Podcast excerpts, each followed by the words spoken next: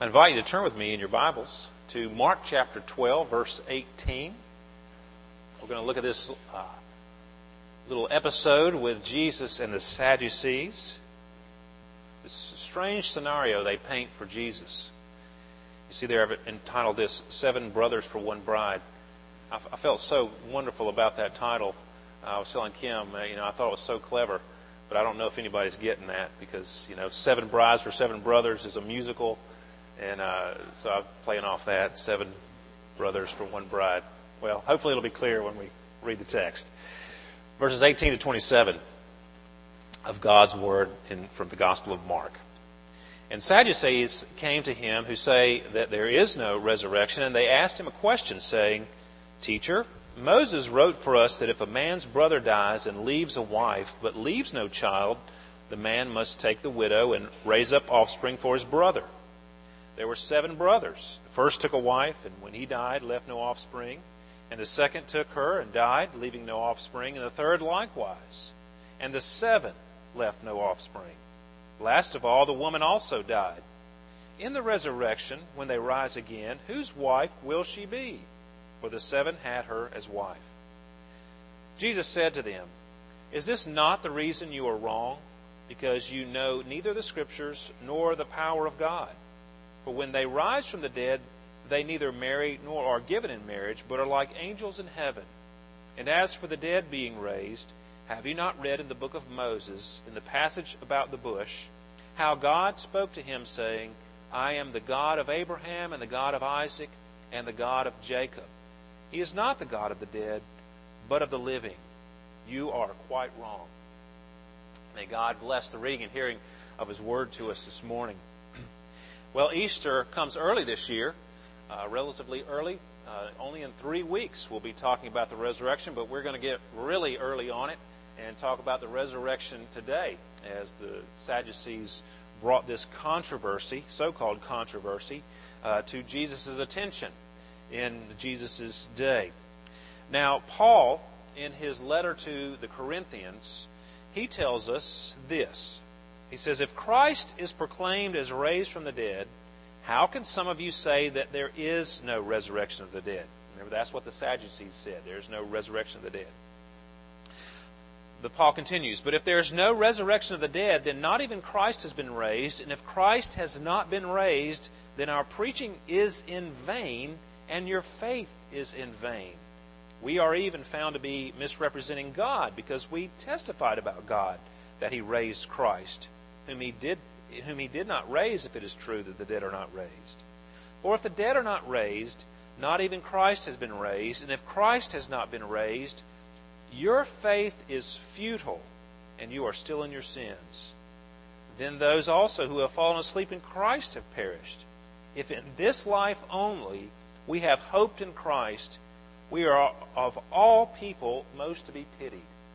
So Paul uses some very, very strong words about the resurrection, about those who say there's, there is no resurrection. If there is no resurrection, he says, then our faith is in vain, our faith is futile, and we are of all people most to be pitied. People should look at us if there is no resurrection and feel pity for us. They should feel sorrow for us. Well, I have two points today because I do believe there's a resurrection. Of course, the Bible speaks to us of the resurrection. And so my two points are this. I want to tell you, first of all, why the Sadducees, who do not believe in the resurrection, are to be pitied.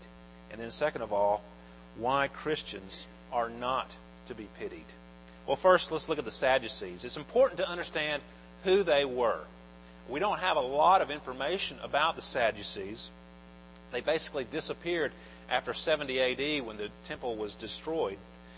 But they were a religious group uh, and also a political party in Israel. They were. It was this group of people. They were. It was composed of men who were from the arist- aristocratic class. They were highly educated, priestly families.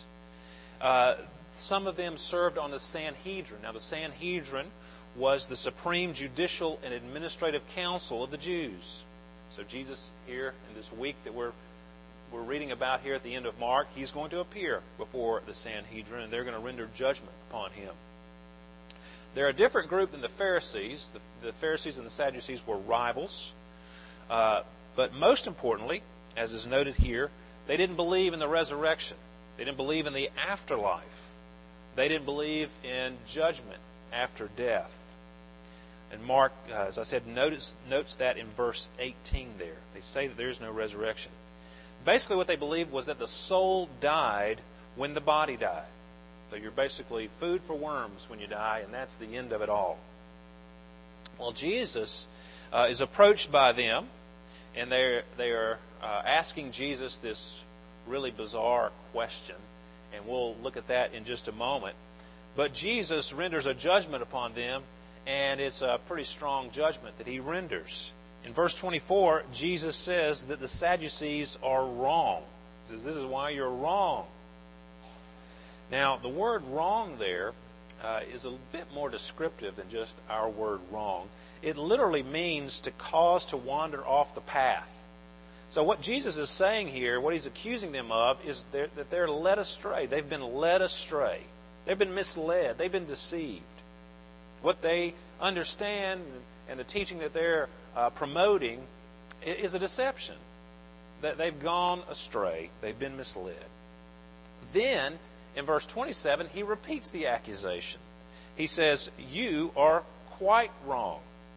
Now, the second time he adds that adjective in our in my English version, it says quite, and that means much or many. It's the word from which we de- derive our prefix poly. So, if someone's a, a polytheist, that means they worship many gods. Uh, we, we go, there's polygamy, which means uh, the practice of marrying multiple spouses. Jesus is not only saying that the Sadducees are misled, he is saying you are much misled. You're very misled. That's what he says at the end. Now, he gives us two reasons why they are very misled in verse 24. He says to them, Is this not the reason you're wrong? You're misled because you know neither the Scriptures nor the power of God. So, two things he says about them. The reason they're misled is they don't know the Scriptures and they don't know the power of God. Let's look at these in turn. Now, first of all, he says they did not know the Scriptures. Another distinction of the Sadducees, not only did they not believe in the resurrection or the afterlife or a judgment after death, but they also uh, were very limited in what Scriptures they accepted. They only accepted the first five books of the Old Testament Genesis, Exodus, Leviticus, Numbers, and Deuteronomy. That was their scriptures. They only accepted these first five books. Now, one would think if you only had five books to master, if that were your scriptures, that you would be able to understand it. But Jesus points out that they didn't even understand this much of the scriptures. You know, the Old Testament has got 39 books in it.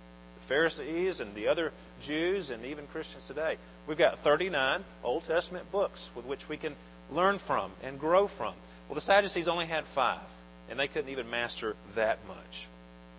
Now, you'll note, and just give you a little side note here, when Jesus answers them and he gives scriptural proof, uh, he uses the book of Exodus. He refers to the burning bush uh, where Moses appears before God. He doesn't go to Job or Psalms or to the prophets, uh, which speak directly to the subject of resurrection and eternal life. But Jesus answers them from the scriptures that they accept. So he's being uh, very wise there. Uh, he's being uh, very clever in the way that he approaches their argument. He, he goes on their own turf, uh, the first five books of the, New, of the Old Testament, and that's where he debates with them. And that's where he shows them that they're wrong. In uh, in uh, Exodus 3 6. That's the passage that he's referring to. Uh, he uses that to build his case for the resurrection. And I want you to see this. I want you to notice how seriously Jesus took the Scriptures. He proves his case from Exodus chapter 3, verse 6, at this at, Jesus, at Moses appearing before the burning bush. He builds the case for the resurrection on just the tense of the verb in the passage. In that passage, it says, God says to Moses, I am the God of your father, the God of Abraham, the God of Isaac, and the God of Jacob. That's when we sang the God of Abraham praise this morning. because it refer, Jesus uh, referred to that passage. Jesus points out from this passage that the verse does not say, God is not saying there, I was the God of your father, the God of Abraham, the God of Isaac, and the God of Jacob. No, he says, I am the God of Abraham, Isaac, and Jacob. Why did he say it that way? Because they were all still living. They weren't dead. They had been raised. They were living eternally. And so God is still their God. And that's the point Jesus makes to them. Now, we cannot stress the point enough. It is vitally important that we study the Scriptures.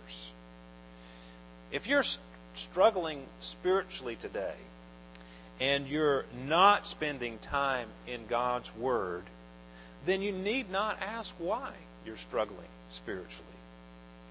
This is your spiritual food, God's Word. And if you starve yourself, you're not going to be healthy. It makes sense. Surely we can understand that concept.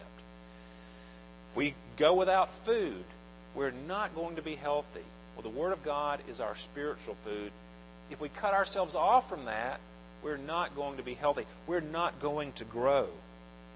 Now, you might think, well, you know, sometimes it just seems like drudgery reading the Scriptures, and I don't feel like I'm getting much out of it. I've experienced this in the past few months. Uh, I have just finished reading the first five books. I've got a reading plan where I'm going to read through the Bible in a year. I'll start it from Genesis and working my way through. And, you know, Genesis is very interesting. Got a lot of different accounts of Abraham, Isaac, and Jacob, and, and others, and Joseph, and really good stuff. And then you Exodus, you got the plagues and leaving, and then you get to Leviticus and Numbers, and man, it just starts getting to be uh, drudgery. You got lists of numbers and armies and all these laws that just you wonder what in the world does it have to do with me? Well, think of it this way. Sometimes eating is a wonderful experience. You know, last night we went over to a friend's house and and uh, he grilled a steak, and man, I like that. That was really good, and he did a really nice job on the steak, and and it was a delight to eat that meal. But sometimes you eat not because you know you're having this wonderful five star meal. Sometimes you eat because it's you eat oatmeal in the morning. I mean, what's exciting about oatmeal? But you know, if you if you don't eat it, uh, you're not going to be healthy. You shouldn't skip that important meal of the day. Oatmeal. Nothing, no frills about it, but it's healthy and it's good for you. The same is true of the Bible. Just reading it, engaging in the discipline of exposing yourself to the Scriptures, to submitting to God's Word, to say, you know, Lord, I'm going to take part of my day out and serve you in this way. I'm going to read the Scriptures to hear from you. And just just doing that and having that attitude uh, is is worth something to you. It, it's good for you. Now, reading, you know, numbers, census of the people who were going into the promised land, it may not be very exciting. And you read all these Hebrew names but it's good for you. It's food for your soul, even though you may not perceive it. You may not get excited about eating oatmeal, but you can't have a steak every meal. That's not good for you either. Now, the Bible is very important. 2 Timothy 3 tells us Paul, writing to Timothy, says, As for you, Timothy, continue in what you have learned and have firmly believed, knowing from whom you learned it, and how from childhood you have been acquainted with the sacred writings, the Scriptures which are able to make you wise for salvation through faith in Christ Jesus. All Scripture is breathed out by God and profitable for teaching, for reproof, for correction, and for training in righteousness, that the man of God may be complete, equipped for every good work. See, Paul is telling Timothy, read the Word, remember the Scriptures. It's the way that you can be equipped, it's the way that you can be complete, it's the way that that you can get reproof and correction and be trained in righteousness. If we cut ourselves off from that, it's no wonder that we would struggle spiritually. Now, he, the writer of Hebrews uh, really uh, encourages his audience in chapter 5. He says, About this we have much to say. He's been explaining some spiritual concepts to them. And he's saying, you know, there's so much more we could say about it, but it is hard to explain since you have become dull of hearing. For though by this time you ought to be teachers, you need someone to teach you again the basic principles of the oracles of God. That's another way of saying God's Word. You need milk, not solid food, for everyone who lives on milk is unskilled in the word of righteousness, since he is a child.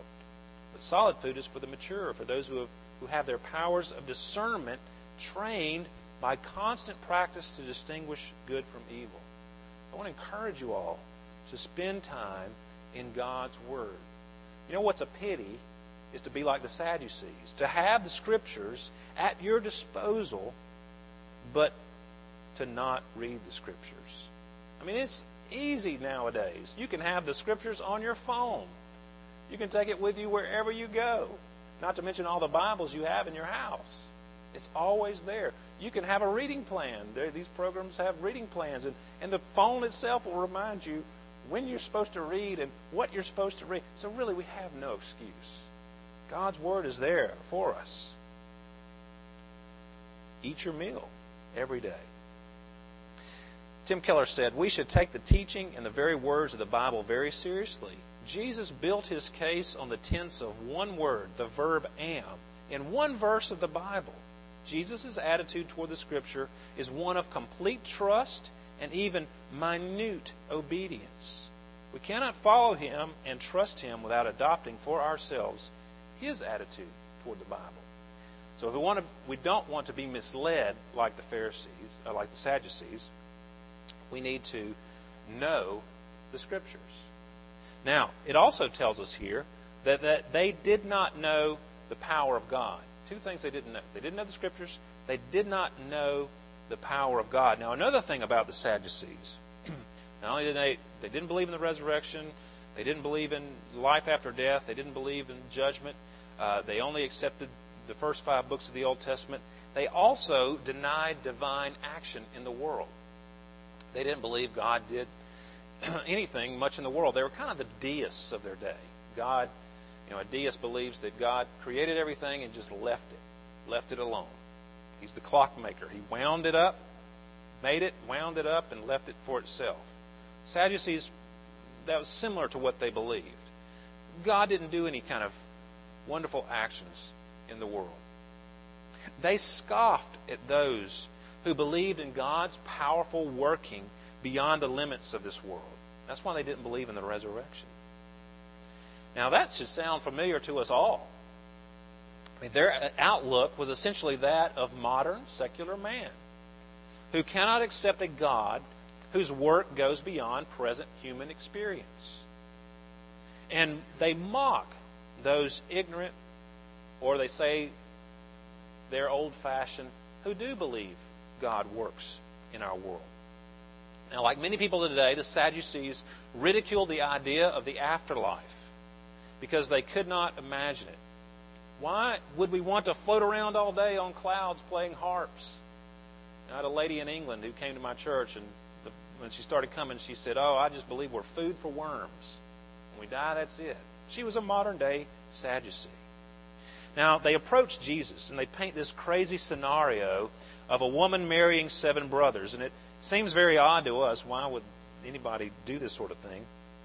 But we see in verse 19 that they're citing Moses uh, in reference to this practice.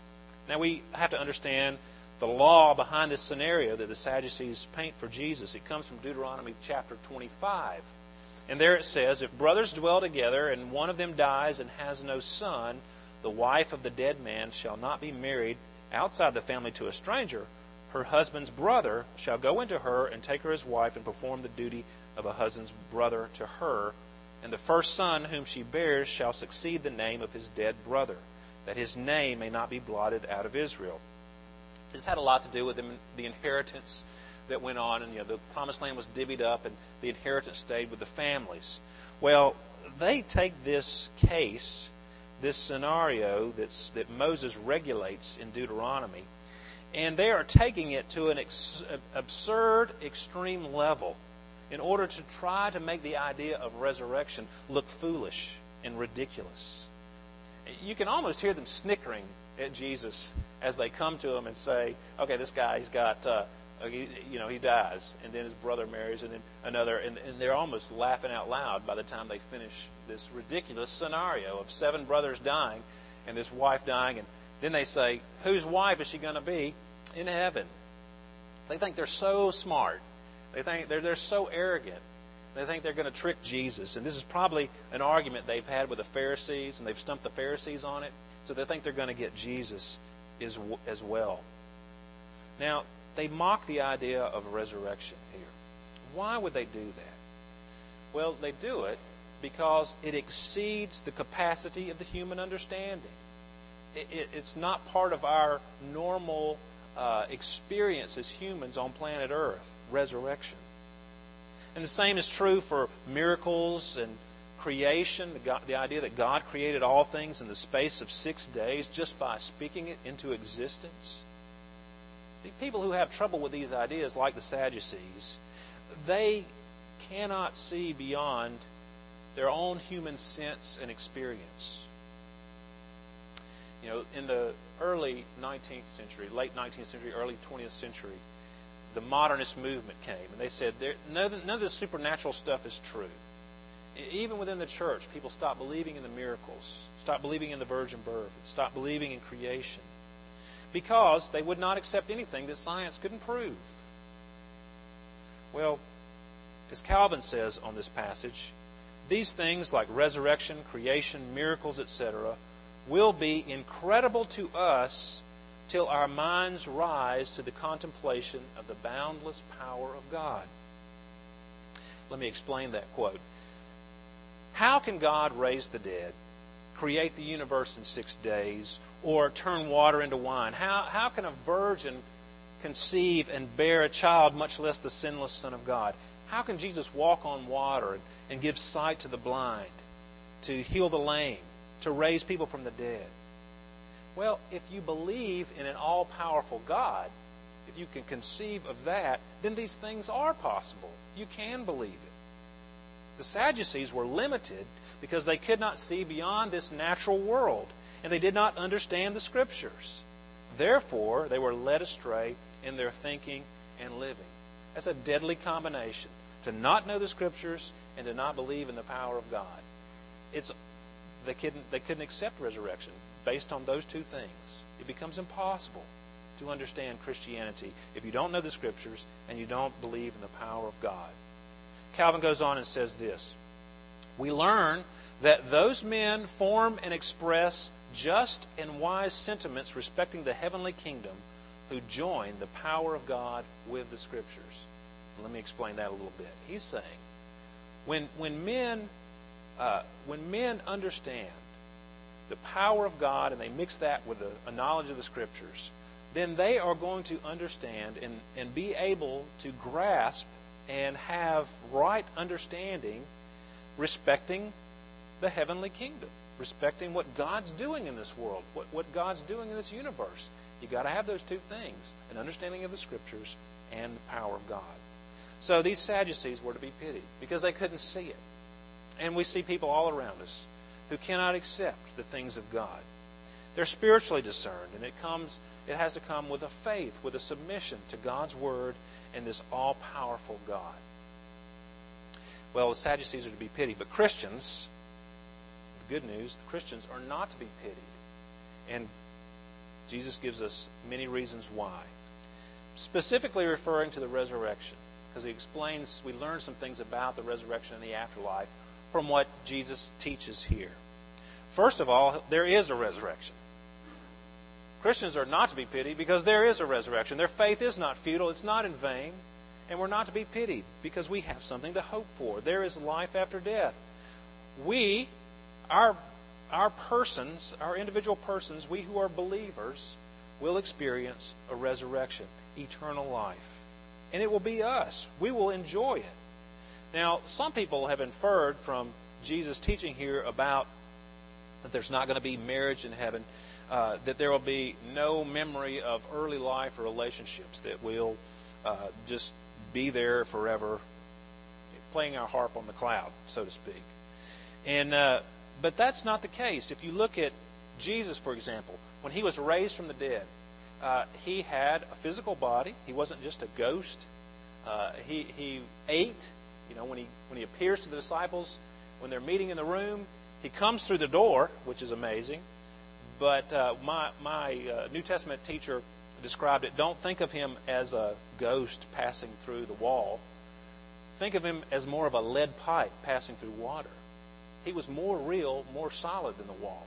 And he walks through it. I, I can't even conceive what he was talking about, but don't think of Casper the ghost when you think of Jesus' glorified body. He was physical. He was. He came in the room and he said, uh, "You know, don't be afraid. It's me. Do you have anything to eat?" And they gave him a piece of fish, and he ate it. Why would why would the writer like Luke share that little bit of information? It seems so ridiculous that Jesus has appeared. He's risen from the dead. He appears to the disciples, and the first thing he says is, "I'm hungry. You got something to eat?" Well, it's because Jesus was real. He was a he was a person. He had a body, and he was still Jesus. They recognized him. In the afterlife, we will be we will retain our personality, our rationality, even our physicality. Yet they will all be transfigured and glorified, all flaws and imperfections gone. Maybe that's why they often had trouble recognizing Jesus. Now, it tells us here not only there is a resurrection, but there is no marriage, Jesus says. Because they'll be like the angels, it says. The angels aren't married. That's what he means. He doesn't mean we'll become angels. And that's not true. Some people like to say that when, especially when a child dies. Uh, it's a very sad time, and sometimes people will try to cope with that and say, "Oh, the Lord just needed another angel in heaven." Well, it's a nice sentiment, but it's not true. We don't become angels when we die. We uh, get glorified bodies eventually, but we're with Jesus. We're people. We're still there, and we're different than angels. But like angels, he means that just like angels, we, we don't have marriage in heaven. The angels don't get marriage, and neither will we, because there's no need for marriage in heaven. Uh, marriage, one of the reasons for marriage is procreation. And uh, since we'll live for eternal, eternity, there's no reason to procreate. We'll live forever and the population will never decrease or increase. Which is good for those who've been married more than once.